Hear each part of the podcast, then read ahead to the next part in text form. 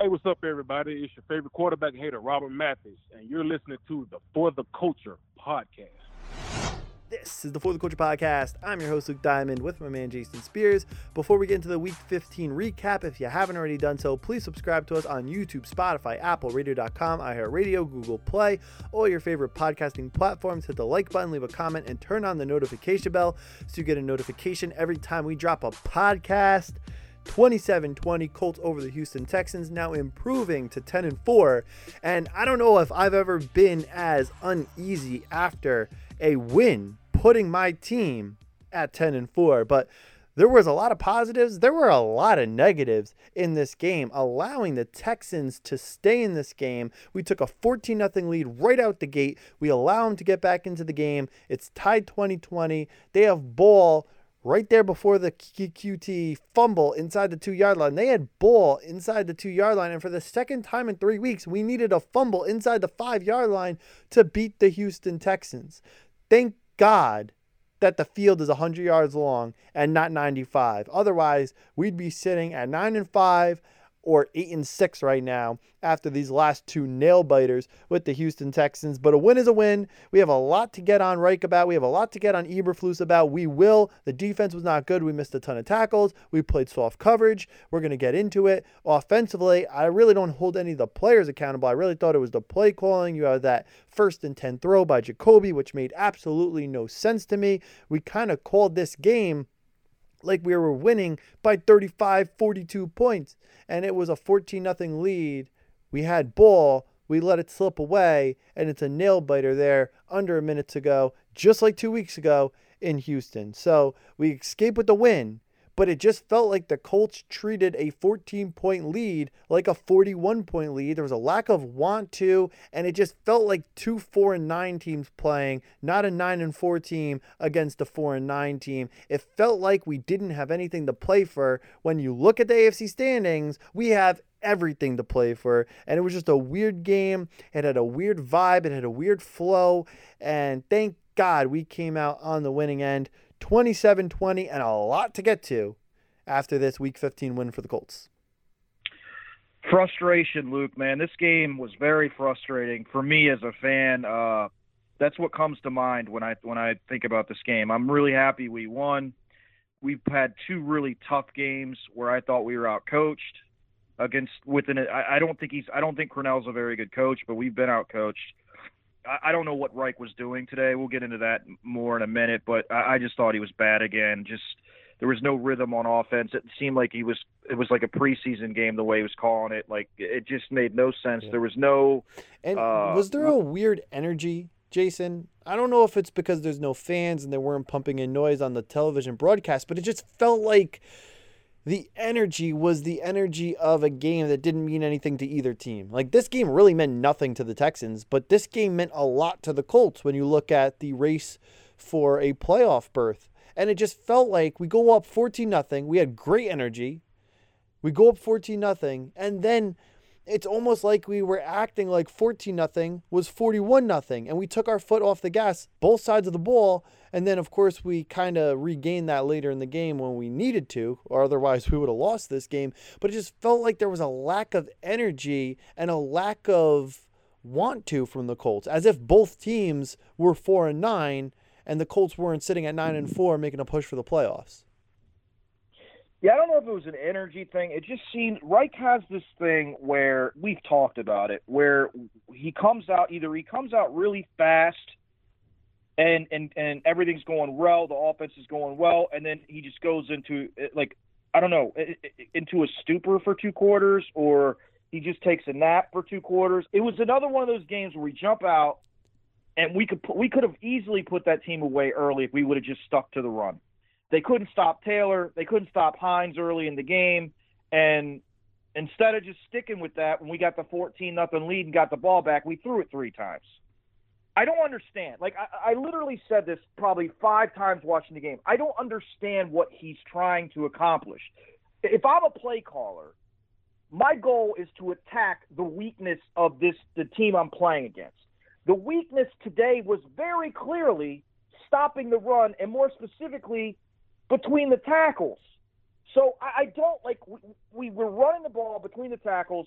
seven, eight yards a clip early in this game, and he just stopped doing it. He just literally just stopped doing it, and I have no idea why. And from that time that it was 14 to nothing, we scored three points the next two quarters, and that's why this was a game. And my frustration with Reich is he's so consistently inconsistent from game to game. You don't know what you're going to get. This this was very easily a game we could have blown them out, but it went the other way because I, I just I don't know, man. I, I don't know what he's trying to do. I don't know if he's trying to to limit the carries that that Taylor gets, or if he's trying to you know really get Philip in a rhythm. But but I'm just trying to win the game as simply as possible. And for me, that would have been running the ball more. It's like he doesn't want to run Taylor more than 20 times a game. There's a rule against it. He only got 18 carries today. I felt like he could, this could have been I think 16 today. 16? Yep. 16. And 13 okay. the last time. And he certainly should have gotten at least 20 plus in this game. 20 plus. They couldn't stop our run.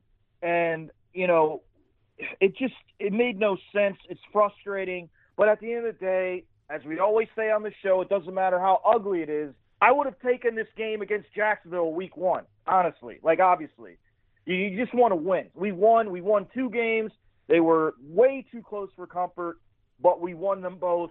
Thank God we're done playing Deshaun Watson. Thank God we found a way to win both of these games because we could have very easily lost both of them, which is not very encouraging considering they're four and nine, or now four and ten they really only have two. I mean, Johnson's okay, but and Cooks is okay, but their offensive line's bad. Their defense is horrible. I mean, it just. I don't know, Luke. I, am just frustrated, man. Yeah. We've got to. well, Jason, one of my biggest consistent. frustrations is actually. Let me just touch real quick on the lack of energy. It might have just been the TV broadcast. I don't know if you agree or you maybe you weren't looking for it and I just kind of noticed it and I had that glass shattering moment and then I couldn't unnotice it. It just felt like there was it felt like a preseason game or it felt like a game that didn't matter for either team. That's just the way it felt. But it didn't feel like mm-hmm. that early and it didn't feel like that late. It just felt like that in the second and third quarter. Yeah, like well, getting you away know from Taylor didn't make any sense. We've played this team twice now in three weeks.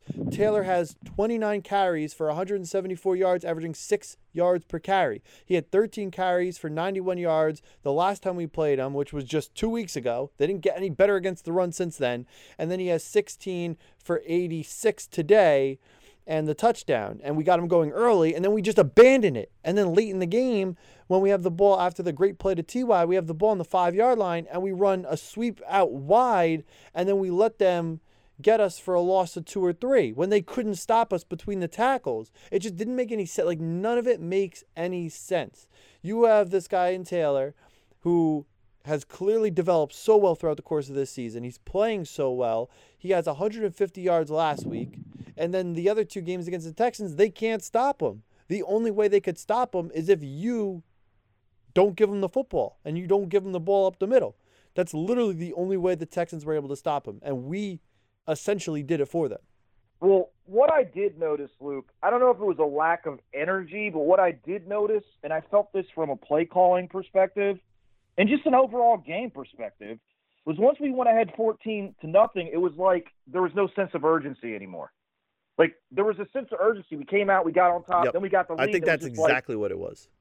and, and it was just like, okay, we scored 14. They're gonna they're gonna quit. They're not gonna try. And that's I mean, Deshaun Watson's not gonna just quit.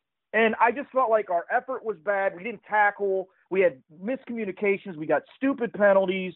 I mean, it was just a combination of all the things that you cannot do against a bad team. And it started, I thought, with a lack of urgency, and that came from, directly from Reich. He literally, it like the second and third quarter was like a preseason game. The way he was calling, I mean, he was, he was running ridiculous play. I mean, what was that Jacoby play? I mean, it just, Oh god. I, I just, the game was just very frustrating. I'm happy we won. I don't want people to get on here and say you guys are too negative or whatever, but I'm just being honest. Yeah. Like, and we're we're looking at this team as a team that can make the playoffs, make a run, and win a Super Bowl. You're not going to win a Super Bowl yeah. playing and co- well, not playing, but coaching like this. You're right. It was a lack of urgency, and I think the lack of urgency mixed with the fact that there's minimal fans and not a lot of noise made it seem to me watching like there was a lack of energy. But I think you're right. It was a lack of urgency, and it starts with Reich because it wasn't 14 nothing. It was 14 nothing. We get a stop, we get the ball back, and then the lack of urgency begins. So it didn't start on the defensive end, although it became contagious for the defense because then we punt, they get the ball back, they go down, then there was that blown play when we had that Yep. busted coverage. So it was a combination of the way Reich was calling the offense into the busted coverage, wide open touchdown for the Texans, and it just kind of turned into an avalanche of mediocre football for two quarters. But like you were saying, Jason, we won this game. That's great. We're 10 and 4. That's great. But we also hold this team to an extremely high standard. When you look at the talent on the field, this is not the 2012, 13, 14 Colts that had a quarterback kind of like this Texans team up until this year. This is kind of like the 2015 version of the Colts for the Texans, where you had this young quarterback who was carrying the team to the playoffs for a couple years, and then the lack of talent and poor coaching eventually caught up to them. But my overall point about the 12, 13, 14 Colts, you didn't have an all pro three tech and an all pro guard, and probably, I swear to God, we probably have three or four Pro Bowl caliber offensive linemen. Castonzo's Pro Bowl caliber, even though he was here in 2012, 13, 14, he wasn't this good yet. We have an all pro guard, we have a Pro Bowl center, and we have a Pro Bowl right tackle. Four out of our five offensive linemen are Pro Bowl caliber. Doesn't mean they'll make the Pro Bowl, but they're Pro Bowl caliber. And then you look at Leonard, and you look at Okereke, and you look at Kenny Moore, and you look at Julian Blackmon. There's talent all over the field, which is great, and that's one of the big reasons why we're 10 and 4. But when you look at the way this team was coached, especially today and the last two times against the Texans, and multiple times throughout the course of the season, we're not being coached and we're not exercising the talent to the best of their ability, and we're not coaching to teams' weaknesses. And that's why we barely scrape by a four and nine Houston Texans team, now four and ten Houston Texans team for the second time in three weeks. Yeah, another disheartening thing, Luke, that I just thought of right now was we've played, I mean, Jacksonville and Houston twice. We very easily, very easily could be 0 and 3 against those against those two teams. That's that's a very disheartening feeling, considering that I think we have a very good team with a lot of talent, but we have got to play better in the division games that aren't against the Titans. We seem to get up for the Titans, but we we cannot sweep for whatever reason. This is the first time we swept, Houston in a while, but you generally we split with them. We split with Jacksonville. Reich has got to get better at coaching against guys in this division because he's been out coached a ton in this in this division by the coaches, and they're not that great. I mean, when you get out coached by Doug Marrone, you've really you've really outdone yourself, and he did that in Week One. So, I mean, to, to the fact that we're talking about um, the, still the only win the Jags have had, and two, you know, four uh, and two games against a four-win team where we could easily drop both of those games. I mean, that's that is a disheartening thing, man. That's very disheartening because we have such a better roster and better players than both of those teams. And I mean, we're lucky we're two and one in those three games. Extremely lucky because we could very easily be 0 and 3 and have a totally different record. Yeah, that's a good point. It's a scary point, but it's a good point. We are very close, very close to being either 1 and 2 or 0 and 3 against the Jaguars and Texans this year. And then that Jags game, you have the entire summer to prepare for your week 1 opponent. And I don't care that we didn't have a preseason and this and that. The Jaguars haven't won a game since. They didn't have a preseason either. So that was inexcusable. And people could say, "Oh, but that was week 1. It was so long ago. We're 10 and 3 since." And yeah, well that's true, but we went out and the Titans went out. We're 12 and 4 and we don't win in our division. Why? Because we lost to the Jaguars week 1. And of course, you could pick any loss throughout the course of the year, but It's a one-win team, man. it's a one-win team. And guess who didn't lose to the Jaguars? The Titans. So, that's inexcusable. When you have a team like the Jets or the Bengals or the Jaguars in your division, you must sweep them. Those are two free wins.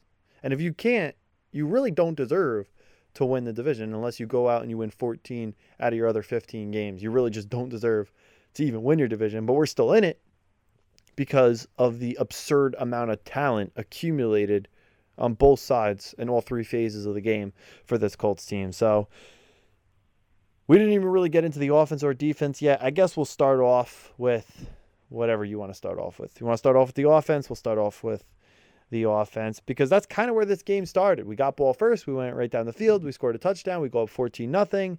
The defense is playing well, the offense is playing well. There's urgency, which we lost in the second quarter, but there was urgency to start the game. Philip Rivers looked great. I had no problem with the way Rivers played. And when Rivers plays this way and you're able to run the ball this way, it doesn't make any sense how you could only win a game by seven points against a defense this bad.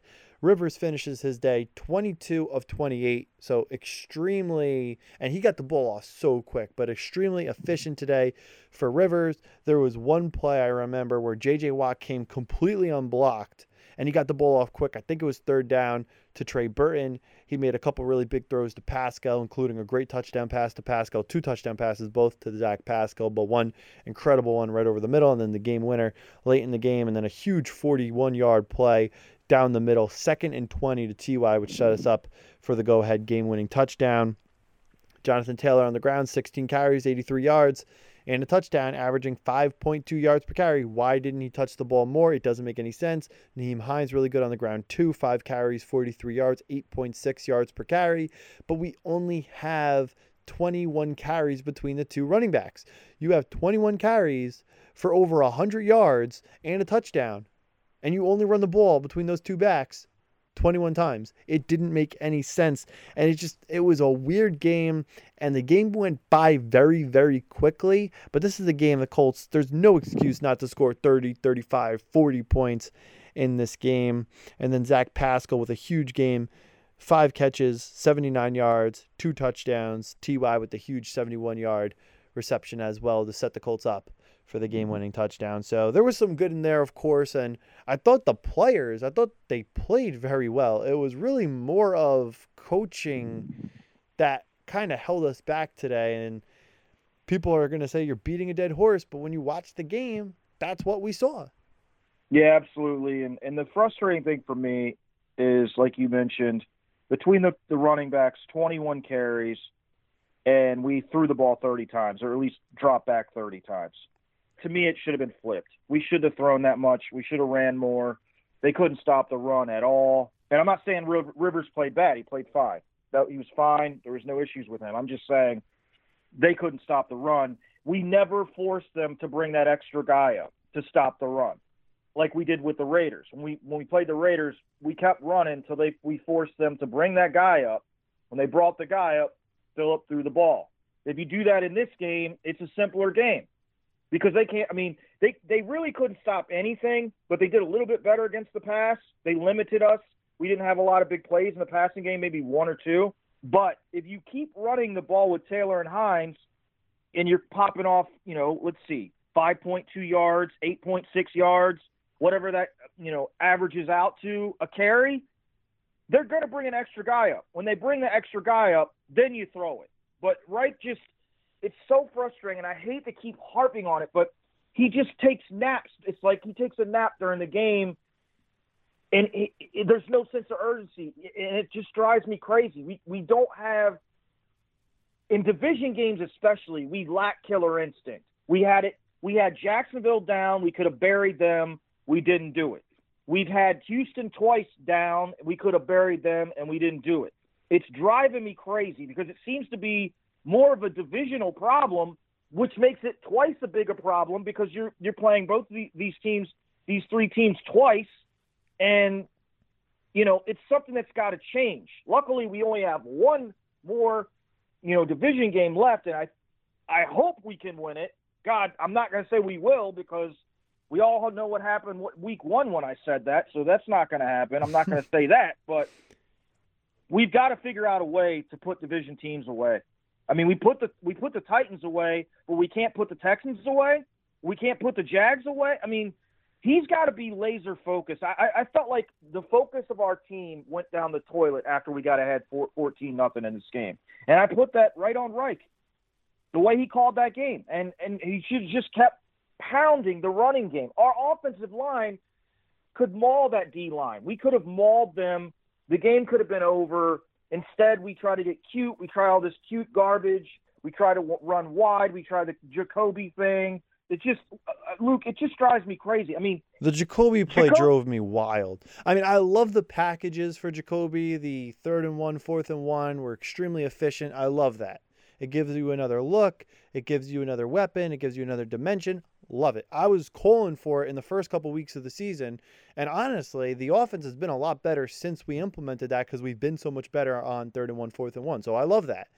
But then after he hands it off and we get it, and then later in the game, he gets another one on a keeper, a fourth and one on a keeper. After he gets it, you take him off the field and you go to your $25 million quarterback who's thrown 18 touchdown passes to four picks since the Bengals game. That's your quarterback. That's your starting quarterback. I don't understand throwing, and it was a good play. You schemed Ty wide open, but it wasn't guess complete. What? And guess what? Guess it reminds what? me of 2019, where guys were open, guess wide what? open all over the field, and the offense was awful. Uh-huh. Why?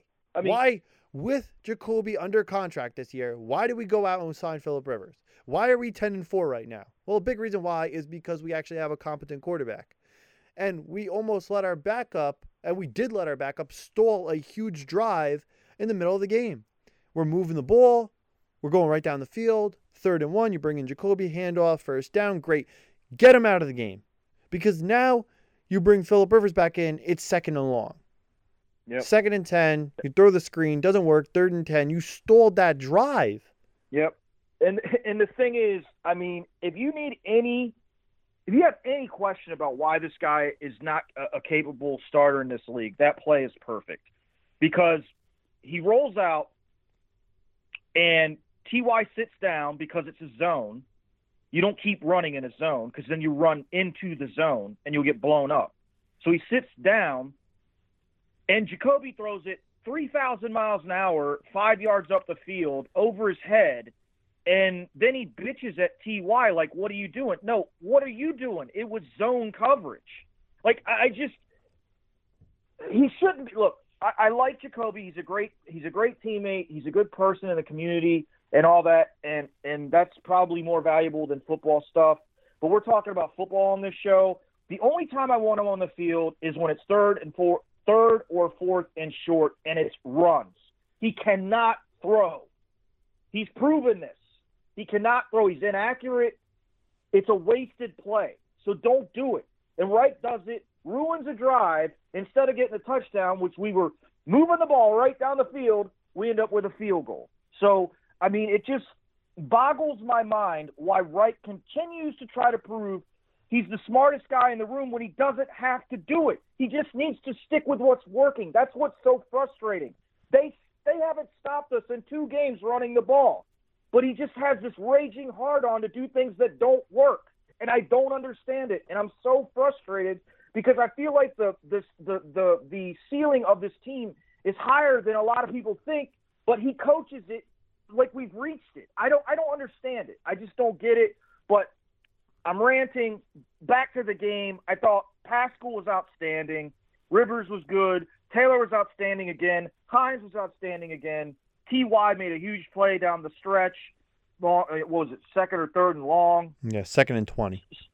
Second and twenty. I mean, great play, great throw. Rivers had two really impressive throws to me in this game. One was the first throw to Pascal on that in route, the double move. He didn't have a lot of space, and he just, I mean, when that when Rip when Philip needs to put velocity on the ball, he can do it. He can reach back and get it. And I you saw it on that that first touchdown to Pascal, and then that, that deep ball to, to Ty was a great throw. Dropped it in the bucket. Great, great throw throw by Rivers. And uh, look, I'm really frustrated, as you guys can tell. But at the end of the day, the bottom line, as we always say, is winning the game. And the offense did enough to win the game, and that's all that really matters. So, despite my frustrations with Reich and all the other things, we won this game, and that's the bottom line, as, as Stone Cold Steve Austin would say. So, uh, you know, as I know you guys are probably thinking, why is he so angry? We won. It's just I want to see this team reach its potential, and it can't reach that potential if Reich does not coach focused for four quarters. And I felt like he took two quarters off today. And you can't do that. If he does that next week in Pittsburgh, we will not win. So we, we he's got to be more focused. I thought the Vegas game he was outstanding, and I thought maybe he figured it out, but he come back and he calls the game like he did today, and it's just it makes you just shake your head. Yeah, and it's a couple of things. It's one, like I was saying before, we hold this team to a high standard, and we also hold Reich to a high standard because he could clearly coach. Like this isn't Pagano where it was fire this guy, he's a bum, he's incapable, he's like the difference is Pagano was not able to coach. He just did not have the ability. He didn't understand the game, and we knew that. So you can't ask somebody to do something they're not capable of doing which is why we were always calling for him to be fired. Reich, he does a lot of really good things. It's just him outsmarting himself, him getting away from what works, and it doesn't make any sense. But we know it's in there. We know he's capable of it. That's the big difference. And last week, we gave him credit. We give him credit where credit's due. But I said, and I said it last week when we were giving him credit, this isn't about week 15, 16, 17. This isn't about the beginning of the season. This isn't about any other week but week 14 against the Raiders. It was only about that game. And I gave him all the credit in the world because he went in there, he coached a great game from beginning to end. He coached a great 60 minute football game. And then today, you get an opponent you saw two weeks ago that just got blown out by Chicago, and you revert back to the coach you were before the Raider game. But it's weird because even in Reich's worst games, he still dials up some great stuff the first 15 scripted plays are pretty much great every week. I think we're second in yep. the league in touchdowns on our first drive. We've scored six or seven touchdowns our first drive in what 14 games. So every other game, we've scored our first possession. We scored a touchdown our first possession, and I would say we've scored a touchdown one of our first two possessions in more than that because we always score in the first quarter. And Reich's been great to start games and then he gets away from it. So it's like he gets away from what works, but he's able to do it. And that's really what's so frustrating that we know he's a good coach. We know it's in there. You just look at Philadelphia, look at Carson Wentz. It's obvious that Reich could coach. It's obvious that Reich has been missed in Philadelphia. So it's not that Reich can't coach, it's that Reich chooses to be the smartest man in the room and it makes him a worse coach not a better coach because it's obviously in there. He obviously has the ability. He designed some really beautiful plays, and this team is sitting at 10 and 4, and he's done a lot of really good things too. But I don't know why he does certain things he does. It just doesn't make sense to me. And that's what's so frustrating about it because it's in there. Unlike Pagano, where he didn't have the capability, Reich clearly has the capability, and we saw it last week on full display. Yeah, absolutely. And and your point about the the the first 15 scripted plays is well taken. I mean, he's absolutely he's certainly one of the most prepared head coaches as an offensive guy in the league. And he might be the best as far as just, you know, prepping for the first drive or the first couple drives and just putting together rhythmic drives, pass, run, mixing it up. He's really good at that. And he, and that and that's where I think you guys will understand where our frustration comes because – He's so good at that. But then once he gets ahead or gets 10 it's 10 nothing or 14 to nothing, it's like he's like, okay, I've proven, you know, we, we're ahead now. I'm going to try something different. Where what you should do is just stick with what's working until they stop it. Yep. That's what I loved about Tony Dungy's uh, uh, and obviously Peyton Manning, who's I think the greatest quarterback of all time. But even then, if Edge was even then, if Edge was running well, we would just keep running it until they stopped it. And if yep. they didn't stop it, we would run it 40 times. It's and, the old phrase, if it ain't broke, don't fix it. Every week, 100%. Reich tries to fix something that's not broken. Every 100%. single week. But then, I mean, we could, to give him some credit, you want to go back to the Bengal game, it was broken. And he did a great job in game fixing it. We're down 21 nothing. We come all the way back. It was a great comeback, and Reich did a great job. And then last week, it wasn't broken, and he never tried to fix it, and he kept it unbroken Yep. the entire game. Then in this game, just like two weeks ago against Houston, where you score 24 points in the first half, you score 14 points your first two possessions, and then all of a sudden he tries to fix it, but it's not broken. So what are you doing? It's a great point. I can't say any better than that. That's literally exactly what he's doing, and I, I he's got to Oh, figure it out. And I mean, also to give Reich credit, that challenge, I didn't like it when he threw the flag. I did not like challenging that play because I, even though I thought it was a clear and pretty easy review where you were going to win it, so you weren't going to lose the timeout. But I was thinking third and short, it's going to be an easy get. They're in four down territory. You're going to run it twice. You're going to get it. And then the real thing I was thinking, because it doesn't matter, you lose a challenge, it is what it is. You still have all your timeouts because you're not going to lose the timeout because you're going to win the challenge. Because I thought it was a pretty easy review. But I'm thinking you have the ball on the six yard line. I rather it be first down because if you run it now on third and inches and you pick up three yards, then instead of second and goal from the three, you're going to have first and goal from the three. So that's the way I was thinking of it. But he challenges it. He wins the challenge as I thought he would. And then they get a false start. That pushes them back. We end up getting off the field, hold them to a field goal, which was huge.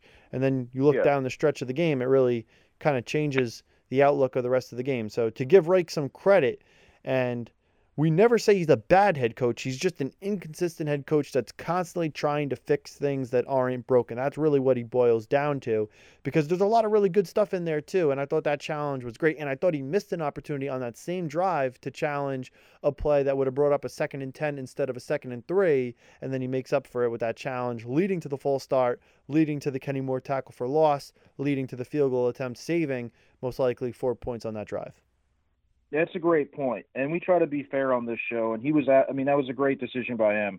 I felt like you. I felt like you know they're just going to get it. But that's what you love about the game of football. You know, crazy things happen. We've seen it. Mhm. I mean, cra- especially in this series, in this series this year. I mean, crazy Oh, yeah. things have have have happened in, the, in these two games, and so it was a great job by him. It obviously, you know, helped our team. We held him to three. You know, and, and if he doesn't do that, it's probably a different, you know, a whole different outcome. You you just don't know. But you know, like like Luke said, I'm not saying he's not a good head coach. I think he's a great, uh, you know, he's he's he's great at times. And he's certainly the best head coach we've had here, in my opinion, since Dungy. But he's got to get more consistent. He's got to be better with his adjustments, and I, hopefully we'll see that. I mean, he's he. Do, I think he does a better job outside the division. I think it's mainly a divisional thing with him that I've noticed. But yeah, Luke, you made a great point. I mean, it wasn't all bad. He definitely dialed up some great plays. His opening two possessions were great. The end of game possession was good. Throwing the the challenge flag was a, was a great play by him. Great job by him, or a great call by him. Uh, and then things went the way they did, and so it's not all bad. I'm just Of course very not. I mean, we're 10 and 4. When you're 10 and 4, it can't all be bad. right. And also, I Yeah, just- love taking that shot on second and 20 and not just trying to make it an easier third down or play for a field Right. goal. That was huge. I thought that was great too. Yeah, yeah. I mean, you just you got to go get it, and he uh, the great great play call and uh, great job by Ty. Yeah, I mean, th- yeah, he definitely did some good things in this game. It wasn't all bad. You don't score 27 points and be bad the entire time, but you know, I'm I'm just frustrated because I thought we should have really just buried them when we had the chance, and we didn't do it. And Yep. and some of that is is due to you know Houston. They've got a great player and Deshaun Watson, and give him credit. He will That not quit. true. That's the one thing I t- one thing I told Luke off air about the Texans, which which uh, which I think will will do us well. It doesn't necessarily guarantee anything, but Deshaun Watson's not going to quit. I don't care what the record is. So when Tennessee goes to Houston in the last game of the year, uh, the last week of the year, the one thing I know now for sure is the Texans aren't going to lay down. They might lose to the Titans, but they're certainly not going to lay down. Deshaun Watson won't allow it. So No, that's won't. the one thing I took from But- from this game about the Texans. Deshaun Watson will absolutely not lay down, but Derrick Henry might run for 250 yards. Yeah, that that's yeah. He he will. Their coach will clearly run him forty times, so he might run for four hundred yards. Yep, yep. But let's flip over now to the defensive side. Deshaun Watson did his thing. You knew he was going to do his thing. That's why I'm still more frustrated with the offense. But I was frustrated with the defense. The eye test defensively was awful. And of course, you had great performances like DeForest Buckner. He's on a limited snap count. He has three sacks playing defensive tackle. He had three sacks in this game, which is absurd. You have Darius Leonard at the end of the game getting the huge forced fumble inside the five yard line on Coutee, which led to the fumble recovery in the end zone from Okereke, and also just the constant hustle. You had Kenny Moore hustling, preventing a Texans recovery. The ball, you know, scoots out, and then you have Okereke jumping on top of it. We had a couple big tackles on that last drive, but the meat and potatoes of this game, blowing the 14 point lead, letting them tie it at 20, letting Deshaun Watson escape multiple sacks and pressure and get out and keep his eyes downfield just like two weeks ago and make big plays. The busted coverage, which led to the first touchdown that kind of got him back into the game. It's 14 nothing. They don't have any juice. Now you let them hit a big play. They have a little bit of juice. They build off that juice. A 4 and 9 team, they might tuck it. We know that Watson and Watt will never tuck their tail between their legs, but the rest of the guys, the other 51 guys, they might there's a good chance they do at 14 nothing or 17 nothing or 21 nothing. But we let them get right back into the game there with that busted coverage. I thought the secondary was super soft in this game. I thought we missed a ton of tackles in this game, and it just was not a good performance on either side of the ball. I thought we were coached poorly in this game on both sides of the ball and we let them right back into the game. We didn't give up a ton of points. You only gave up 20 points, but we let, and in the middle of the game, I think Deshaun completed like 10 consecutive passes. We let them complete way too many passes. We gave them way too much. And I understand the whole bend, don't break philosophy, but in this game, I just, I felt like we had an opportunity to impose our will on both sides of the ball, and we didn't do it on either side of the ball. Yeah, I absolutely agree. And and listen, from Flus on down, I this was not a great performance. Uh, the Colts forced those two t- turnovers. That was the difference in the game. But but outside of that, I mean, 33 of 41, 373 yards and two touchdowns for Deshaun Watson when he's missing basically three his three playmaking wide receivers. We allowed David Johnson 11 catches, 106 yards, never adjusted to that guy out of the backfield. I thought it was just a poor. I thought it was just poor all around. I mean, you don't adjust to the running back who's clearly the guy he's getting the ball to when were getting pressure on him. And then as far as the players go, and and back and, just with the Flus thing, yeah, I, I thought the coverage was soft. I, I don't know what he was trying to get accomplished today. I really don't know. But he's not going to be perfect every game. He's he's he's had it's been very rare that he's he hasn't been good this year. This is the rare game where I think he could have been a little better. And then as far as the players go, I, I thought too many missed tackles, miscommunication, gave up a big play um, for a touchdown on a complete breakdown by our secondary. Just not good, man. Just not good at all. The missed tackles, the personal foul we got, the I mean, just you cannot do those things. These are things we just cannot do. The Colts were really lucky to only give up 20 points in this game, but listen, when the game was on the line, they found a way to make a play, and that's been the difference in the two games. They they've made we've got four turnovers and a safety against them in two games, and they've gotten no turnovers. That's the difference in the two games, period. So I give the credit to the Colts defense for forcing those two turnovers in this game. I thought that DeForest Buckner was outstanding, basically playing on one leg. He dominated when he was in there, three sacks, just a difference maker as far as what he brings to the table. When he's not in there, it is very obvious. To me, he's a, the MVP of this defense. He's a special player. Even when he's playing hurt, he's the best guy on our defense. I mean, three sacks and just an outstanding job by him. But overall, man, the defense just wasn't very good. They didn't tackle well. It was just one of those games where they just did not play that well. And that's just, you know, my opinion. I thought they could have played a lot better. They usually tackle. They're usually one of the better tackling teams in the league, and and down the stretch they did a much better job. But for the first three and a half quarters, they were terrible. Just the tackling was bad, and and there's no excuse for it. I thought they lost focus. I thought the I thought the defense lost focus. I thought the offense lost focus after they got the big lead, and uh, you can't do that. You can't do it, and you certainly can't do it against Deshaun Watson. And uh, yeah, he he tore us up today. 373 yards, no picks, two touchdowns, and Johnson out of the backfield, 11 catches, and we just never adjusted to him. Yeah, it's just it's very frustrating, and and uh, they got to be better. I mean, I'm sure Flus would tell you that they got to be better. They got to play a lot better next week. So definitely going to be a big test for us next week. But this game, Deshaun Watson tore us apart, and that was even with us getting pressure on him. I think we had five sacks again. Uh, he still, I mean, just just just ripped us apart, shredded us, and uh, Colts just got to play better, man. The defense, offense, everybody just got to be better. Yep, I couldn't agree more. And they put up the stat for missed tackles. I think we're second in the league in the least amount of missed tackles. This was our worst or one of our worst tackling performances of the year. The other one was probably the first time we saw the Texans. We haven't tackled great against the Texans. And Deshaun Watson's slippery. He's tough to get down. And then, to his credit, not only is he slippery, but he does an insane job of keeping his eyes downfield. And I think that's what really separates him from other guys. I know that Jackson won an MVP last year, but one of the reasons why I am doubling, tripling, quadrupling down on the longevity, and if I had to start a team, I'm starting a team 100 out of 100 times with Deshaun Watson over a player like Lamar Jackson, is because Lamar Jackson's eyes will retreat when he escapes the pocket and he escapes a sack. He's super slippery. He's better in the open field. He's better between the tackles than Deshaun Watson.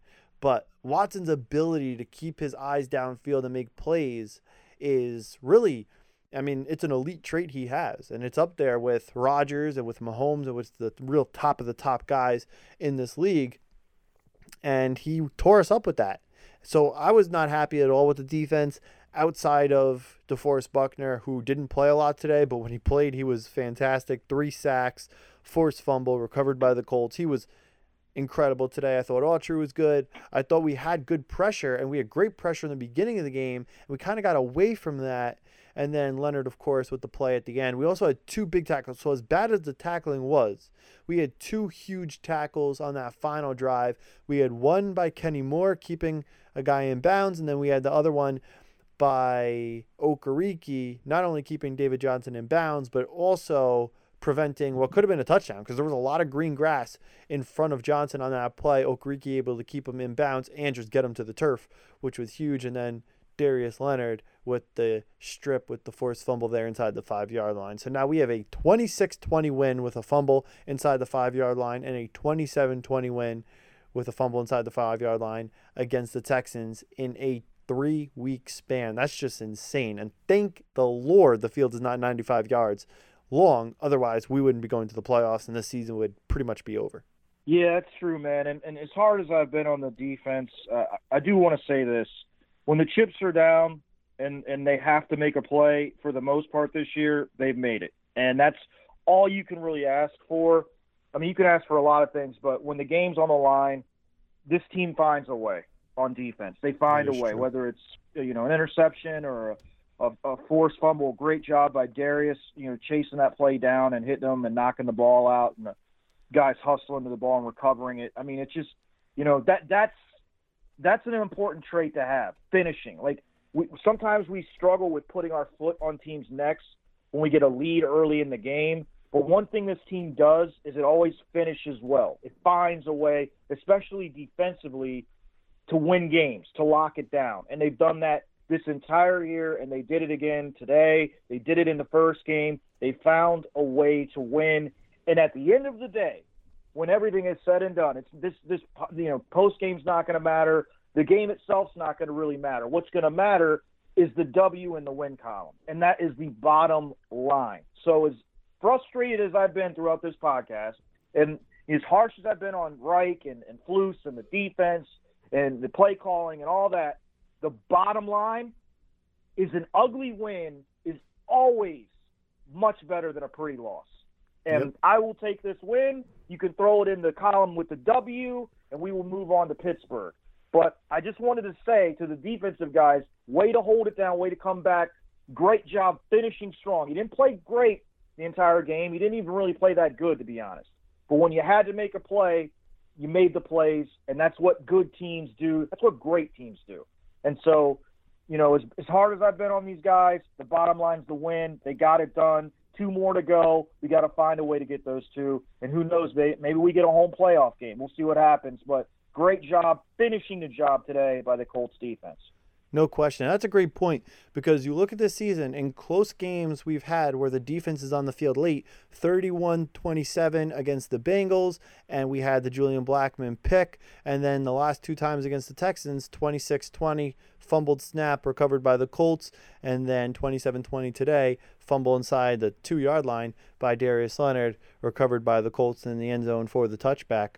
Okereke on top of it. So yeah, that's a great point. We forced multiple turnovers in one score games late in the game, under a minute or two to go this season. Green so, Bay too.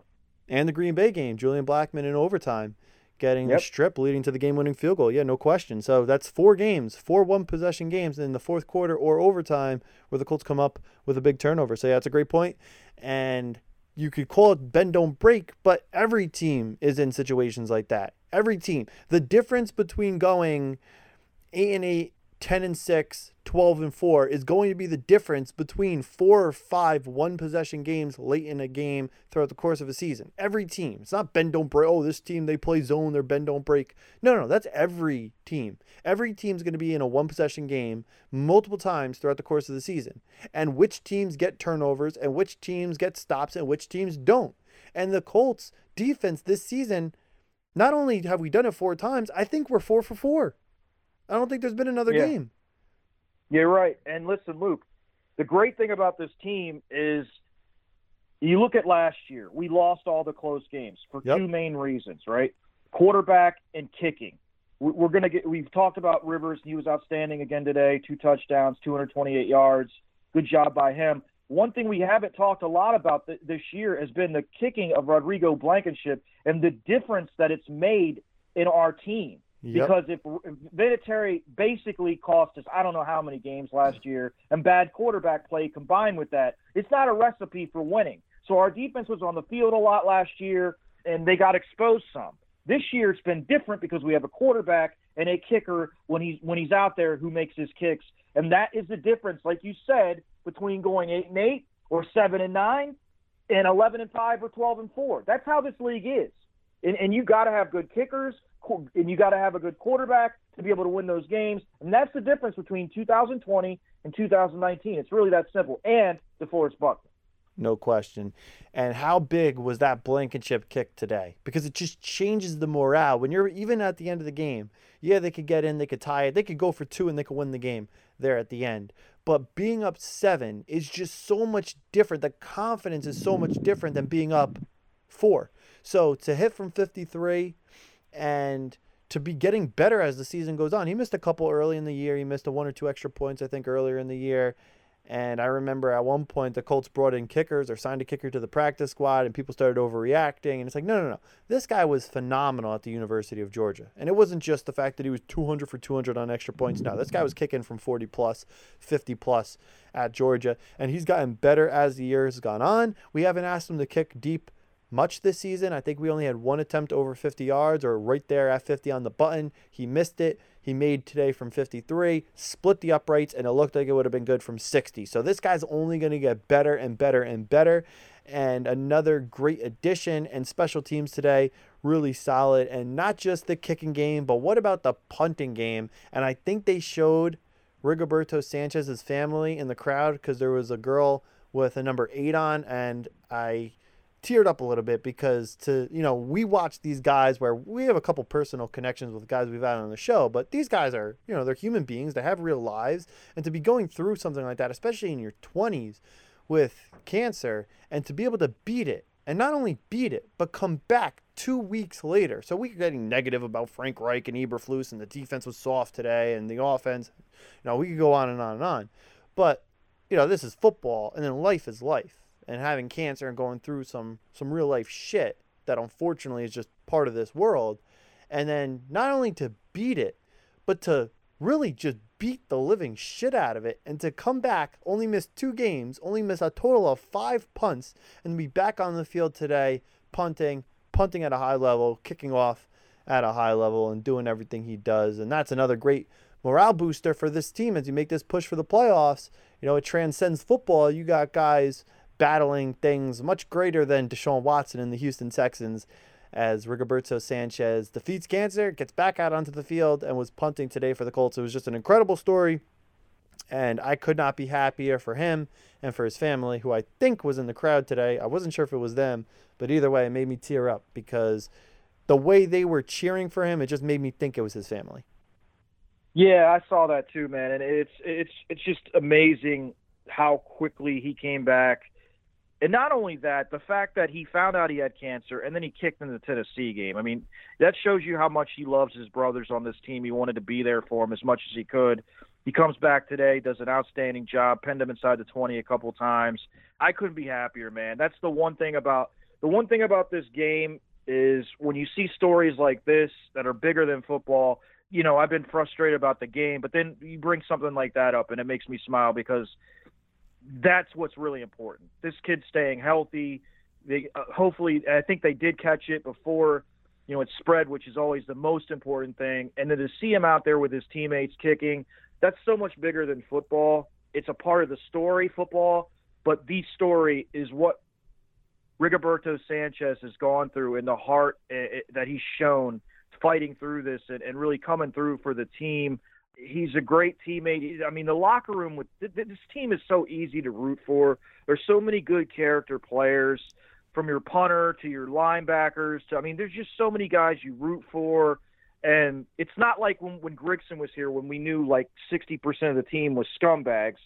uh, you really feel like, you know, Ballard really cares about character players, and it really matters because these guys, all of them show real character when the game is on the line and that's what is important. Like your true character is what is going to carry you through life, because you're going to face adversity. And uh, you know, Rigoberto's faced adversity, and he he fought through it, and it was so great to see him back out there.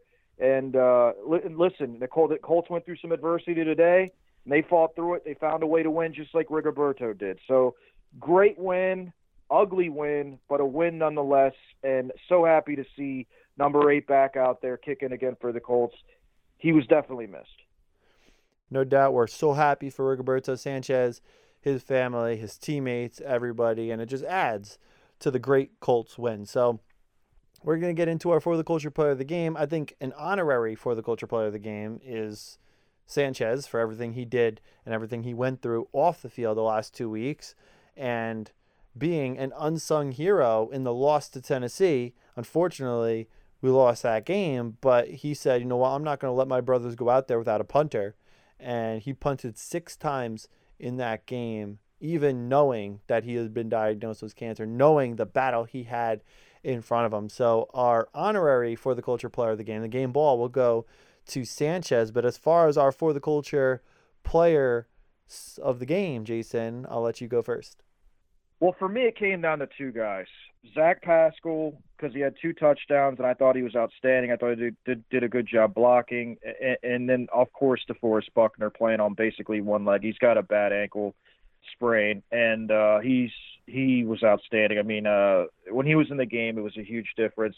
So I guess I'm going to go with DeForest. Uh, playing with an injury, and these guys all like the Colts, they just are a bunch of you know lunch pail guys. They don't ever talk about injuries. They don't ever complain. You don't hear that kind of crap with our team, and uh, I think it's because of leaders like DeForest Buckner and Philip Rivers. DeForest goes out there. He's not 100%. I think they used him a lot on on third downs and uh, you know pass rush plays where it's you know second and long or whatever. And the guy gets three sacks. He's press he pressured him a ton. Uh, just an out. I mean, he's just been outstanding from beginning to end, man. From for, for this team, on and off the field. But today, he was to me a big difference in what we got done. Just an outstanding player, and the difference is so stark when he's not on the field because he's just such a difference maker. You have to account for him with it generally two blockers, and even then, he still gets to the quarterback. And to do that basically on one leg speaks to the character. Again, we talk about character all the time. Speaks speaks to the character of the player, and it speaks to the accountability of DeForest Buckner to his teammates. He wanted to be out there. He wanted to, you know, find a way to get out there and help this team win, and he absolutely did that today. I'm not sure we win without him. I really, I'm really, I, I don't think so, honestly, because he got to him three times. There are other plays where he's pressure in the pocket, and Autry got the sack. So for me, I thought DeForest Buckner was was a big difference maker on defense in this game and a big reason we won it. So I'll, I'll go with I'll go with Buck as my player of the game. Yeah, Buck's a great pick. We do not win this game today without DeForest Buckner. Those three sacks were huge. The forced fumble, which led to our second touchdown, was huge. Buckner, a great selection, and he's playing through that injury. He's playing on that sprained ankle, which is a testament to him. He's only missed one game since his rookie season, and that was with COVID a couple weeks ago, where I'm sure he wanted to play, and he would have played if they let him, but of course, with the COVID restrictions and everything, you're not allowed to play with the protocol. So he had to unfortunately miss that game. But you know, he would have been out there. He would have played in a mask if he was allowed to. But of course, he wasn't allowed to. And I'm going to go with another guy who this week it comes out that he's been playing through a sprained MCL, a sprained foot, and a tweaked ankle this season. And that's Zach Pascal, the character of the guys on this team and guys who just love to play football. If you don't love to be out there, you're getting paid either way. You're going to sit out, you're going to take your money, you're going to collect and it's going to be like playing Monopoly. You collect 200 as you pass go, and that's just what you're doing. You're just kind of going around the board. You're going through the motions. Oh, I already signed my big contract. They traded me in March. They traded for me from San Francisco. I'm going to just collect my money, and I'm going to sit out this week. And Zach Pascal, Luke, a little bit different of a story. He's going into Luke, a contract. Yep. You know what I call that? I call those the Ryan Grigson years. Oh my god! You think Art Jones is a is a good Monopoly player. Art Jones, Art Jones just keeps going. Collect two hundred, collect two hundred, collect two hundred. Dude, I'm sorry to cut you off. I just, I just, I thought of all the guys that came here and just collected a check during the Grigson oh, era. Oh, there I was mean, a lot of them. Such, such night and day between that that era and this era and the players we have now. Good lord, thank God for that. Yep, and Art Jones was definitely, definitely the captain of that club. But you look at Zach Pascal, a little bit different of a situation than Buckner. He's in a contract year right now, so of course he's playing to get paid this offseason, and I think the Colts will re sign him. But you look at the character of guys and guys who just love to play football. And then Philip Rivers, your captain, one of your leaders, your quarterback, 39 years old, playing on turf toe for the last how many weeks? He's been he's actually been playing his best football of the season since getting the turf toe. I know his good football started a little bit earlier against the Bengals, but since that turf toe injury against the Packers, he's been lights out. I think he's only thrown one pick to a bunch of touchdowns since that Packer game. He's been so good. And then you have Zach Pascal playing through all these injuries, two touchdowns today. So Zach Pascal is my for the culture player of the game. A couple other big receptions as well, but the two big touchdowns, including the game winning touchdown to make it 27 20. And I put up a a meme this week on Twitter of Philip Rivers and Zach Pascal walking into the Salty Spitoon, which is the bar in SpongeBob. How tough are you? You have to be a certain level of tough to get into the Salty Spitoon, and Philip Rivers is tough enough. Zach Pascal's tough enough. DeForest Buckner's tough enough, and it doesn't stop there. I know Quenton Nelson hasn't missed a game since coming to the Colts. Nyheim Hines, a little guy, hasn't missed a game since coming to the Colts. You're telling me these guys haven't played through injuries? Of course they have. There's so many tough guys on this team that just love playing football. And that doesn't mean that when Ty misses games. He doesn't love playing football. Ty's played through plenty of injuries, but then of course there's injuries you can play through, and same thing with all the guys and Marlon Mack right now with the Achilles, and he's had a bunch of injuries. It doesn't mean he doesn't love playing football. It just means he's unfortunately dealt with things that he physically couldn't play through. You can't play on a torn Achilles. It's just not possible. But the character of guys on this team, how much they love to play football, and the injuries they've played through to make sure they're out there every single Sunday. And it speaks volume, and it speaks volume to the record because you're not 10 and 4 if DeForest Buckner can't play through that sprained ankle. You're not 10 and 4 if Philip Rivers can't play through the turf toe. You're not 10 and 4 if these guys can't play through what they're playing through. And then again, it goes back to Rigoberto Sanchez playing after being diagnosed with cancer against the Titans. We don't win that game, but still, it just goes into that same overall point of guys playing through injuries and the toughness and the character of players on this team. So, our for the culture players of the game, you have Sanchez, you have Buckner, and you have Pascal in week 15 against the Texans. Yeah, man. I mean, it, they they all we don't win the game with without certainly without Pascal and and Buckner. So those are two great picks. Listen, the bot like I said, we've we've said this a million times. We beat it to death, but the bottom line is we won the game. As as frustrated as I am, and I'm definitely frustrated with the performance on both sides of the ball, to be able to win the game despite all of the things that went wrong, uh, and come up with a big play at the end by the defense is the most important thing and the only thing that matters. So uh, hopefully the coaches will look at the film with a, with a close eye and and find you know some different things that they can improve on. There's a lot I think on this tape that they can improve on. And look, we're going to Pittsburgh next week. No one expects us to win. I don't think we're going to win uh, just because of the history. But uh, if the Colts, it, it, they they'd have the team that can go in there and win a game. They they are certainly talented enough to go into Pittsburgh and win. And winning this game today made that game all the more important because if we lose today, I think we're done. So going in there next week, I'm excited. I think this is the team that has the right formula to do it. I just, it's just the ghosts, man. Everything that that can go wrong has gone wrong for the Colts when they played at Pittsburgh. We've said this repeatedly: one win since what 1968 or something like that or definitely only one when yep. they've been in Indianapolis. So, uh, you know, I'm not trying to move on to that game too soon, but just looking a bit ahead, I'm excited for that game. I think it's going to be a fun game and uh, interested to see how we attack that defense because it's a very good defense, and uh, it is not going to be like playing – Houston or the Raiders. I can tell no. you that right now. they have a sack in 70 consecutive games. That's over three and a half years, or maybe four and a half years for the Steelers. 70 consecutive games. Of course, that's an NFL record not by much. I think the record previous was 66, 67. So they've recently broke the record and they've extended the record.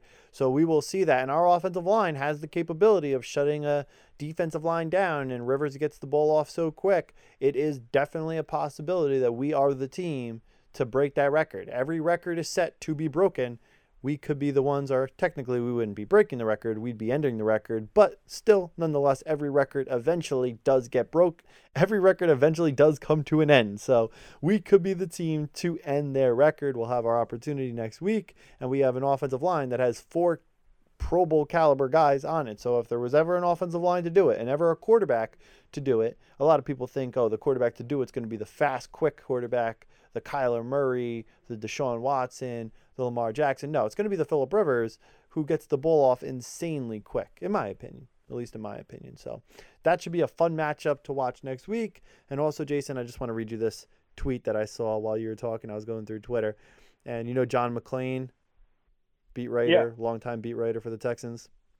Yeah. He tweeted, This is such an Indy Star tweet. Oh my God. I could just imagine this being tweeted about Pagano. He tweeted, Remember when Texan fans would complain that Bill O'Brien could just win the division or maybe a wild card game and nothing more? That was last season. Winning the AFC South again would look pretty good compared to this pathetic performance. Wow. Do you know how stupid you need to be or how hungry for attention you need to be to tweet that out? Yeah, I mean, were they not fairly... 0 and 4 when Bill O'Brien got fired? Did he not mm. trade away DeAndre Hopkins? Is this current roster not his doing?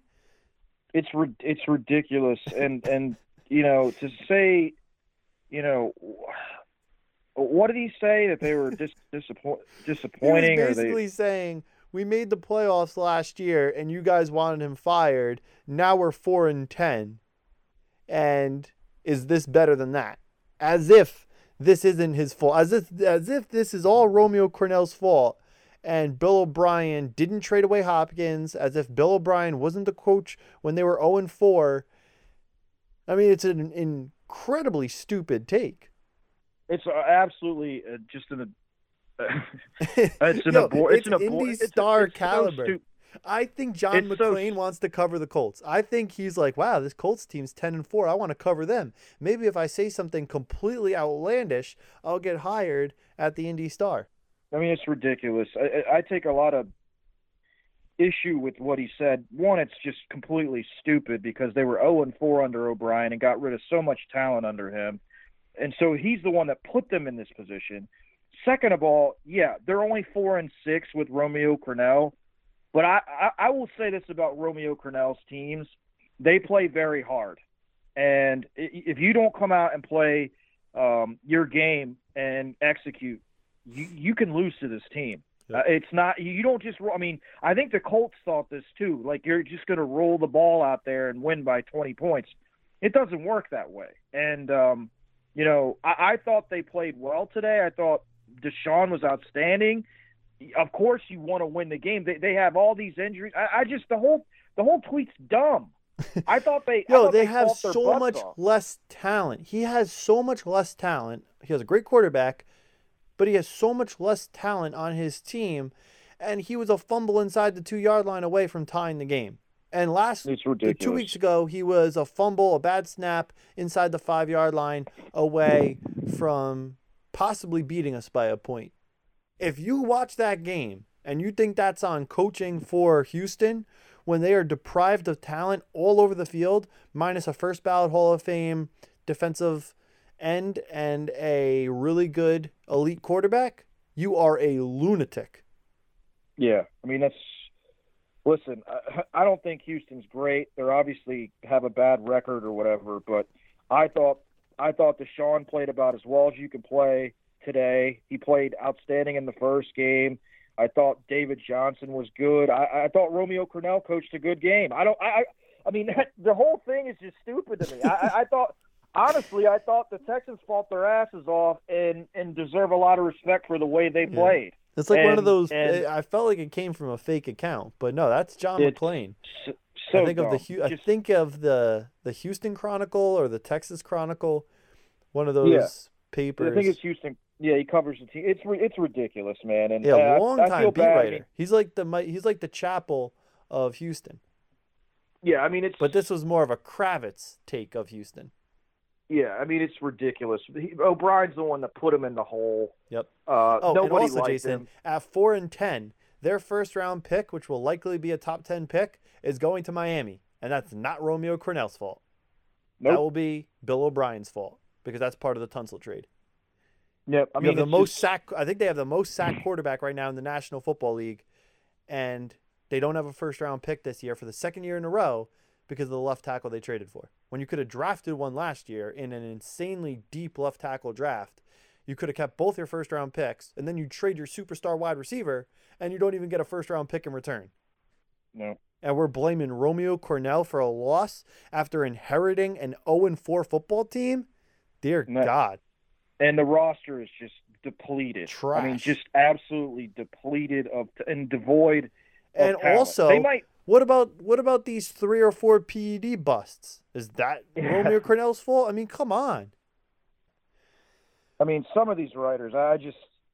It's like the whole like Dockage love fest for Grigson. I just it, none it's of it weird. makes any it's sense. so weird. And also, you follow this team on a micro level. You write for them. You follow them. You've watched every game, and you wrote articles after every game for the last forty years, or uh, I guess for the Texans.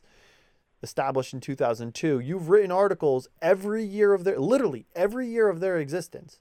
For the last 18 years, you've covered this team. You've seen every game. This McClain guy has seen every single Texans game. He's been there from the beginning. How you could have a take like that is out of control. Like that's just It's ridiculous. and you're not I mean, co- like like this is the big difference I have between a guy like Colin Cowherd or Skip Bayless or one of these hot take ESPN guys. They cover every team. They cover 32 teams in the NFL. They cover 30 teams in the NBA. They cover 30 teams in the MLB, the NHL, all the college basketball, all the college football, and they have all these takes. So, of course, they're not going to know the ins and outs. Of course, they're not going to know who the Colts' right tackle is. They're not going to know that because they don't follow the Colts on a micro level. They don't follow the Texans on a micro level. If you've covered every game of the Texans for the last 18 years, you can't have a take like that because you follow them too closely to have that much of an outsider take. That's a take that you would get from a Skip Bayless or a Colin Cowherd because they don't follow the team close enough. I mean, this is basic. Everybody should know this. But to come from a Houston Texans beat writer is insane to me.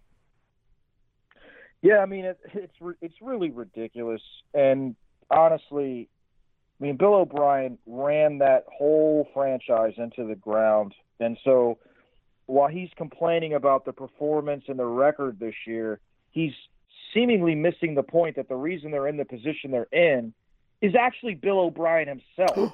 so the tweet is just asinine. And then saying like, you know, whatever he said about their effort or whatever, it just it's ridiculous. I thought they played hard. I don't know And- if you heard and- my gasp. Did you hear my gasp? No. My Oh. No, I heard did now, that. though. I just did that like two minutes ago while you were talking. I said, the Jets Oh, are God. currently beating the Rams 20 to 3 in the third quarter. What are they doing? Bro, What are they doing? we cannot allow the Jets to fumble the Lawrence pick this late in the season. Dude, will they still have the number one pick if they win, or will it be the no, Jags? the Jags win the weird tiebreaker. It goes based on, I think it goes strength of schedule based on the previous season.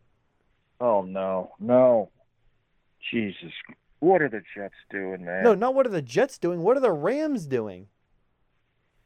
Well, I mean, I thought the Jets were tanking on purpose. Well, I so thought was so thinking, too. I thought so too. And hey, it's still a possibility. And by the time we get this up, the Jets may have lost 40 to 20. But That's what true. are the Yeah. Rams doing?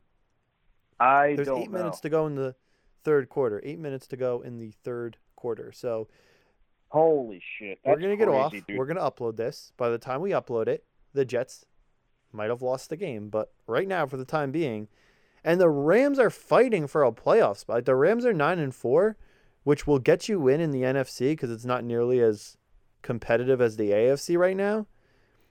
So right now they are the first wild card.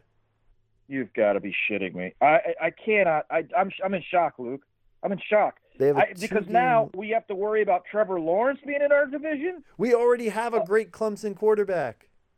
Oh God, we don't man. need two great Clemson quarterbacks. But then again, Jason, I guess it doesn't matter who the Jaguars quarterback is because Blake Bortles cut us up every time we played him, and then Minshew the last two times we've seen him, he's cut us up. So maybe we're Yeah. better off with the Jaguars having an elite quarterback. I mean, honestly, they can't play any better. I mean, he can't play any better against us than those guys did. I mean, he could. I mean, certainly he'll play better against the other teams because all those guys pretty much stink against everybody else. But they all they all tear us up. That's for sure. Yep, it is true. But we've had enough good Clemson quarterback play in our division. I do not want to see another one. No, we got to The Jets got to find a way to turn it on and really blow this game and like really quickly. They need to really find a way to get it done. The Jaguars will sell out though. All those Clemson people from South Carolina, where is that? South Carolina? Yep. they're all going to make that trip down to Jacksonville when every year they're going to get a Trevor Lawrence Deshaun Watson matchup if this ends up happening and the Jaguars get Trevor Lawrence. They're going to they're going to go down there for every single game. Oh my god, how Jets would it be? Could you imagine being a Jet fan right now and having to suffer th- cuz think about it. Right now if you're a Jet fan, the end of the Raider game, you actually like that. You want to lose that game cuz you want Trevor course. Lawrence. If Of you end up losing now, this late in the season, week 15, the pain and suffering of the Patriots loss that you could have won, of the Bills game you could have won, of the Ugh, of Raiders, the, yeah. the Raider game you should have won and you went cover zero. If you end up I I'm just at a loss for words. If you end up losing this game or you end up winning this game, which is a loss because you lose the Trevor Lawrence pick, oh dear God. Well, if anybody was going to do it and blow it, it was going to be the Jets. Oh, it's just so Jets. If you're a Jet fan right now, you can't you can't even enjoy this. Okay, okay. The Rams just scored 20 to 9. So pending an extra point, it's going to be 2010. All this is going to be completely meaningless, but it is It is fun to talk about. it is fun to talk about. And it'll be much more fun to talk about when Trevor Lawrence is wearing green and white. So go Rams go. Let's hope they come back in this one. This would be a really bad loss for Sean McVay. I mean, come on, the Sean McVay offense, you got to put up more points than 10 points now halfway through the third quarter at home against the New York Jets. So That's brutal, man. it is. Let's hop off, Jason. That's my man, Jason Spears. I'm your host, Luke Diamond. Up and down podcast, up and down game for the Colts. Not our best game by any stretch of the imagination. Not Reich's best game. Not Eberflus's best game. But I'll take an ugly win over a pretty loss any day of the week. and 10 and 4 is a pretty nice record. We will be back this week with an AFC playoff standing and look forward to the next two weeks. We'll go over the remaining schedule of the Ravens, of the Dolphins, of, of course, the Colts. And you could throw the Browns in there. If the Browns lose tonight, we'll throw them in. If the Browns win tonight, they pretty much run away with that first wild card spot. And we'll be back probably, maybe tomorrow, maybe on Tuesday with that podcast. And then on Friday, Colts Steelers game preview right here on the For the Culture podcast.